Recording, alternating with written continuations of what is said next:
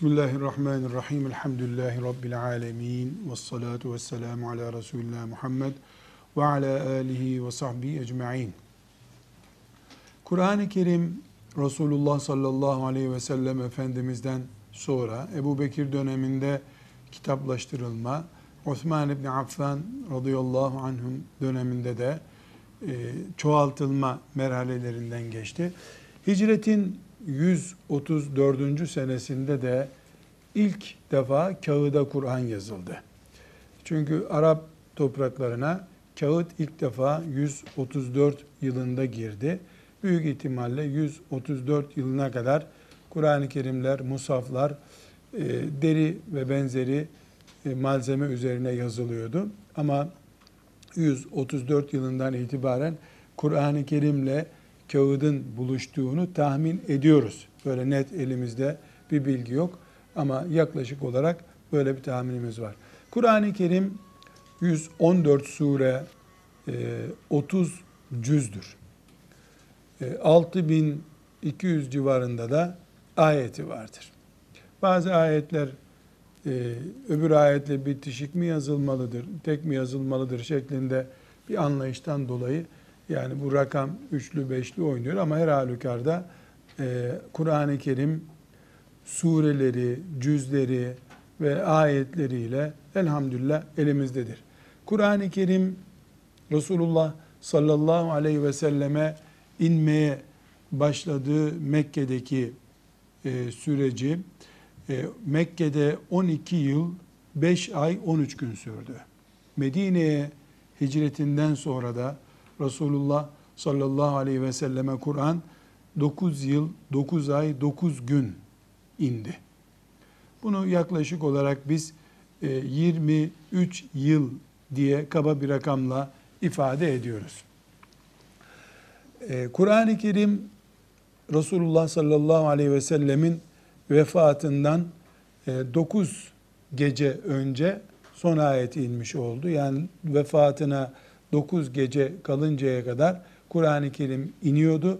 Bu inmeden dolayı da yani inmek devam inme işi devam ettiği için de Resulullah sallallahu aleyhi ve sellem onu bir kitap haline getirtmemişti veya e, bu Ebu Bekir radıyallahu anh dönemindeki e, mücadele veyahut da işlem yapılmamıştı diyebiliriz.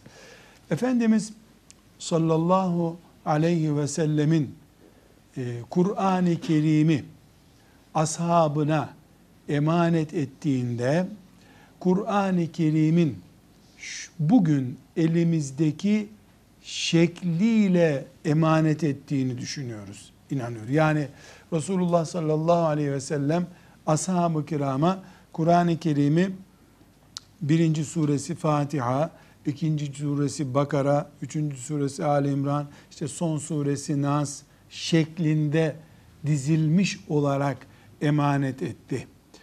Ee, inerken ise ayetler inerken Bakara suresi mesela en son inen surelerdendir. En başa kondu. Ali İmran suresi e, veya işte Nisa suresi son inen surelerdendir. Neden? Çünkü Ali İmran suresinde Uhud'dan söz ediliyor. E, Bedir'den söz ediliyor. E, Uhud, Bedir, Resulullah sallallahu aleyhi ve sellemin e, peygamberliğinin yaklaşık 15. senesinde, 16. senesinde olmuş şeyler. Demek ki Ali İmran suresi en erken 16 sene sonra indi. Kur'an-ı Kerim'in 3. suresi. Bu nedenle şöyle bir kuraldan söz ediyoruz. Kur'an-ı Kerim'in bugünkü şu şekli yani açıyoruz. Birinci sayfasında Fatiha suresi, ikinci sayfasında Bakara suresi, en sonunda Nas suresi, e, Falak suresi, yukarı doğru İhlas suresi, işte ortasındaki sure Enbiya suresi, Kehf suresi, bu dizilişi, 114 surenin bu dizilişi, surelerin kendi içlerindeki ayetlerin dizilişi Resulullah sallallahu aleyhi ve sellemin dizme şeklidir diye anlıyoruz, düşünüyoruz. Çünkü çünkü Resulullah sallallahu aleyhi ve sellem her sene Ramazan ayında Kur'an-ı Kerim'i Cebrail aleyhisselama okuyordu. Neye göre okuyordu? Belli bir sıraya göre okuyordu. Son senesinde de Kur'an-ı Kerim'i iki defa Cebrail aleyhisselama ezber okudu. Hani mukabele dediğimiz, mukabele diye isimlendirdiğimiz şey. Yani bir sıralama, bir tertip, düzen var ki Resulullah sallallahu aleyhi ve sellem o düzene göre okuyordu. Ee, bir de Resulullah sallallahu aleyhi ve sellem Efendimiz'den gelen hadisi şeriflerde sahabe diyor ki mesela filan ayet indi. Resulullah sallallahu aleyhi ve sellem buyurdu ki bunu filanca surenin filan ayetinin yanına koyun. Filan sureyi şuraya koyun diye ashab-ı kirama bilgi veriyordu. Bundan şunu anlıyoruz biz. Yani Kur'an-ı Kerim elimizdeki Allah'ın kitabı ashab-ı kiramın zevkine göre dizilmiş bir kitap değildir. Ashab-ı kiramın böyle bir müdahalesi yoktur. Olması mümkün değildir. Eğer ashab-ı kiram böyle bir müdahale yapacak olsa söz birliği yapamazlardı. Herkesin kendine göre şöyle olması, böyle olması diye bir takdir olurdu. Sonra bakıyoruz ki Resulullah sallallahu aleyhi ve sellem bazı isimlendirmeler e, söz ediyor. Mesela uzun sureler diyor. Mesela işte filan tür sureler diyor. E, bunlar şurada dursun diyor.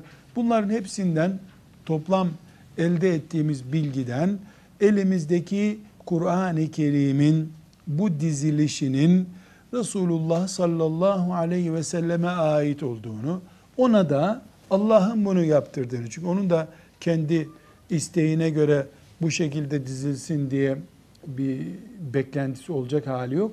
Allah Teala bu şekilde Kur'an-ı Kerim'i e, bize ulaştırmayı murad etmiştir diye inanıyoruz.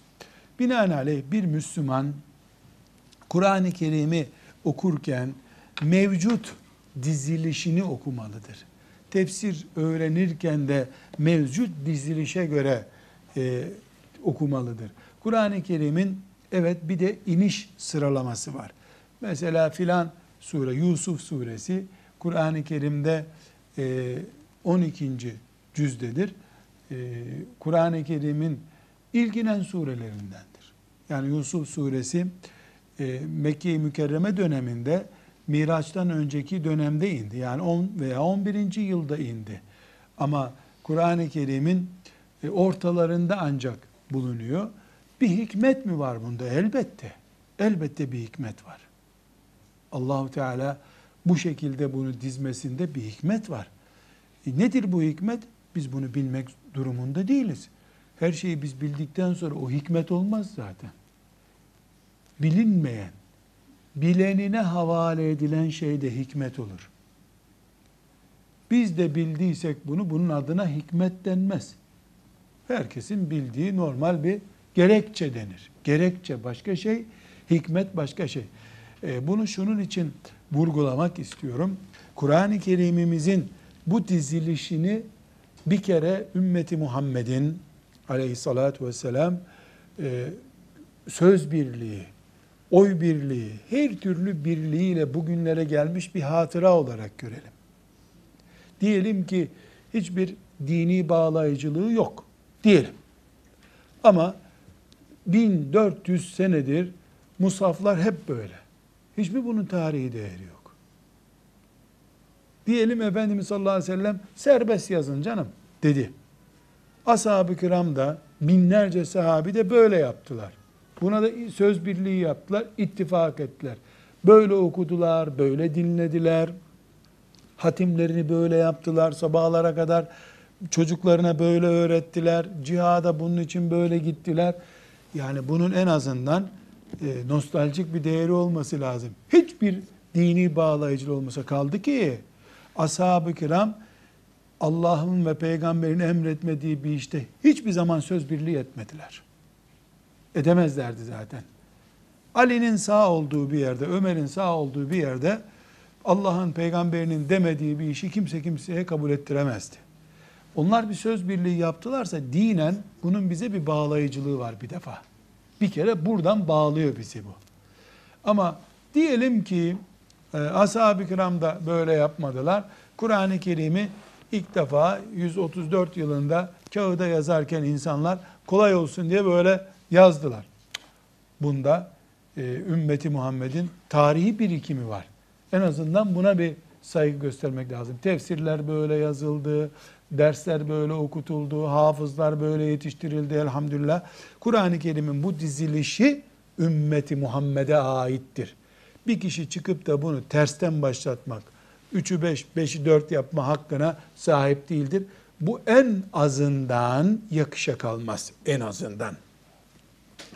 Bu arada şunu da bilmemiz lazım. Şu elimizdeki Kur'an-ı Kerim'in bu şekilde dizilişi her sayfasında 15 satır olması e, bu sonradan kağıtla beraber yani e, yeni yeni diyelim ki 3. asırdan 4. asırdan sonra iyice oturmuş bir sistemdir. Evet bu da yüzlerce senedir bu şekilde duruyor ama Kur'an-ı Kerim'in sayfa başlarının böyle olması, sayfa diplerinin böyle olması belli bir göz zevkinden dolayı böyledir. Ashab-ı kiramın Kur'an'ı bu şekilde değildi. Onlar zaten kim bilir mesela e, bir sayfaya e, Bakara suresinin yarısını yazıyorlardı. Bizde aşağı yukarı 50 sayfa, 52 sayfadır Bakara suresi. E, onlar kim bilir bunu bir deve postuna baştan aşağı yazmışlardı belki de. Yani bu da mümkündür. Dolayısıyla biz bu sayfa düzenini kutsal kabul etmiyoruz ama ümmeti Muhammed'in bir göz zevki oluşmuş. Hafızlar bu şekilde yetiştirilmiş ve bu Kur'an'a bir ilave değil, Kur'an-ı Kerim'e müdahale değil, az çok diye bir şey yok. Bir göz zevki olarak bunu uygun görmüş ümmet, ümmetimizin uygun gördüğü bizim yolumuz, yordamımızdır deriz. Ayrıca bir bilmemiz gereken husus daha var. Kur'an-ı Kerim'imizin daha önce de buna değinmiştim. Mevcut yazılışındaki üstünler, esreler, ötreler, noktalamalar, mesela bir düz çizginin altında bir nokta oluyor, B harfini alıyor. Üstünde iki nokta, T, üstünde üç nokta olunca F harfi oluyor. Bunlar daha sonra ikinci asra aittir. Bunun nedeni de yani ashab-ı kiram e, kökten Araptılar. E, noktalaması olmadan okuyorlardı Kur'an-ı Kerim'i.